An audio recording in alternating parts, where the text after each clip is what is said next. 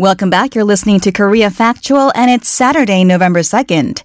Did you know that the day of municipal government here in Korea was Tuesday this week. So in today's For Your Information, we take this opportunity to hear about the local government of a major city abroad. That is San Francisco. Not only is it known as the world's biggest innovation hub, but it is also a special relationship with Seoul as it is one of South Korea's capital's seven sister cities with their affiliation dating all the way back to 1976. Let's hear more from Mark Chandler, director of San Francisco's Office of International Trade and Commerce, who was recently in Seoul to attend a conference on smart cities. Good morning, Mark. Good morning. Good morning to you and to everybody in Seoul and Korea. It's a great honor. Thank you. It's a great honor to have you on the show. So you've been a member of the mayor's office, I saw, for over three decades and over three or eight mayors. Uh, could you help us understand your current roles as the director of San Francisco's Office of International Trade and Commerce? Sure, and thank you for asking. Uh, as you noted, I've been with the city of San Francisco in the mayor's office for 32 years under eight different mayors. Uh, my role is, in essence, to be the special advisor to our mayor on international affairs and international policy. So that means handling virtually kind of anything that comes into our city from overseas, whether that be sister city relationships, such as we have with Seoul. Uh, we have a large diplomatic community here. Uh, over 75 countries have diplomatic outposts here, so we work very closely with them. Uh, we work with many international trade organizations. Uh, I oversee international business investment uh, and trade promotion also, and we work both with uh, our companies here and also with the nonprofit and NGOs that support that, such as chambers of commerce. Um, and we're very involved with visitors, who are visiting business groups or investment groups that come into San Francisco, or vice versa, our groups, or our, if our mayor or other government officials are traveling overseas, uh, we work to make sure their visits are fruitful and successful and create good linkages. So it's uh, kind of like being the Minister of Foreign Affairs or the Minister of International Trade and Commerce, but for a city, and mm. in this case, the city of San Francisco. Got it. And the bilateral relationship between Seoul and San Francisco as sister cities uh, has quite a, a, history as well over three decades. And one of your major responsibilities has been, uh, like you said, coordinating the city's international programs. And you've arranged quite a few cooperative projects with cities in Korea as well. So could you tell us um, maybe some of the collaborations that you've been particularly proud of uh, between the two cities so far? Sure. Sister Cities is an, an ideal that's goal is to bring people together with people. Mm-hmm. Uh, it was started way back in the 50s uh, by President Eisenhower in the United States, who reached out around the world. And he envisioned that we should have programs where people get to meet people and learn about each other and not have governments involved, frankly.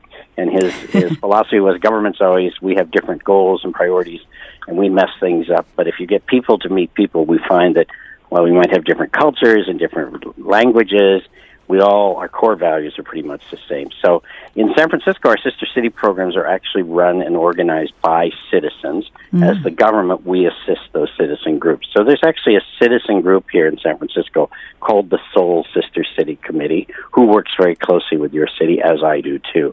And over the years, they've done dozens and dozens of projects. There's been uh, many, many exchanges of students. That's a very common thing to do with sister cities is uh, to have youth because you really can make a difference when you send a youth overseas and they they see a new culture and they make new friends overseas. It changes their thinking. Uh, we've had lots of arts exchanges. We've had dance groups that have gone back and forth. Uh, we've had business delegations. We've led many trade missions to Seoul. There have been many that have come the other way. And right now, we're working on a very large art exchange through our arts commission and the arts people in Seoul to have a, I believe in 2021 is the target, to have a big art show here, and then it will go to Seoul also by artists on both sides. So you're doing things that bring people together at all different sectors, whether it's academia, whether it's business, whether it's the arts.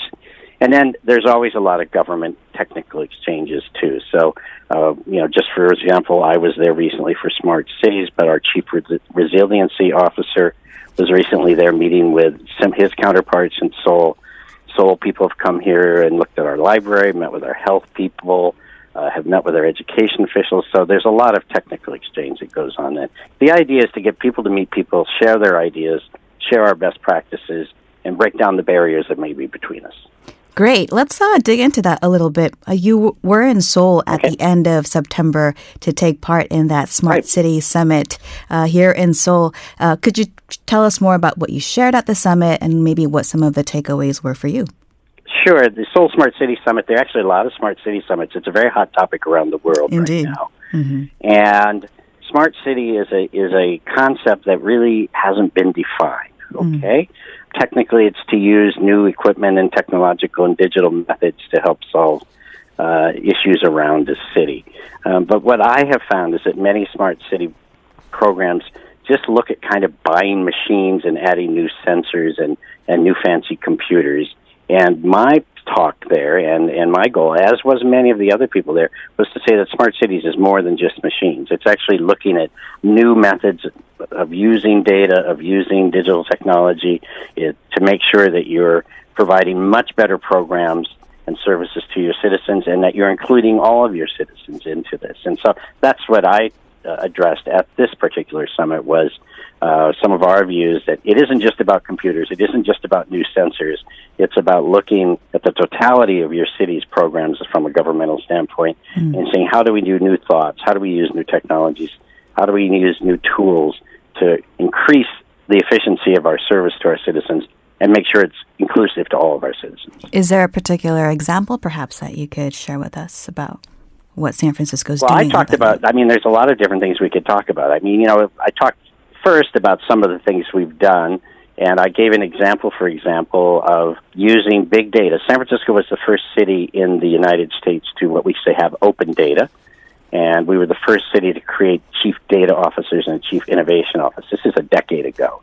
Oh. Um, and I showed how we created a data science program with data specialists using big data in a number of different ways, in with our arts community, with our own taxes, and then the one that I really stressed was a thing called WIC, which is Women's, Infant, and Children, which is a special program to ensure that women, uh, when they are expecting a baby, get correct nutrition. This is especially aimed at those who may not have the means, you know, they're lower income people or something.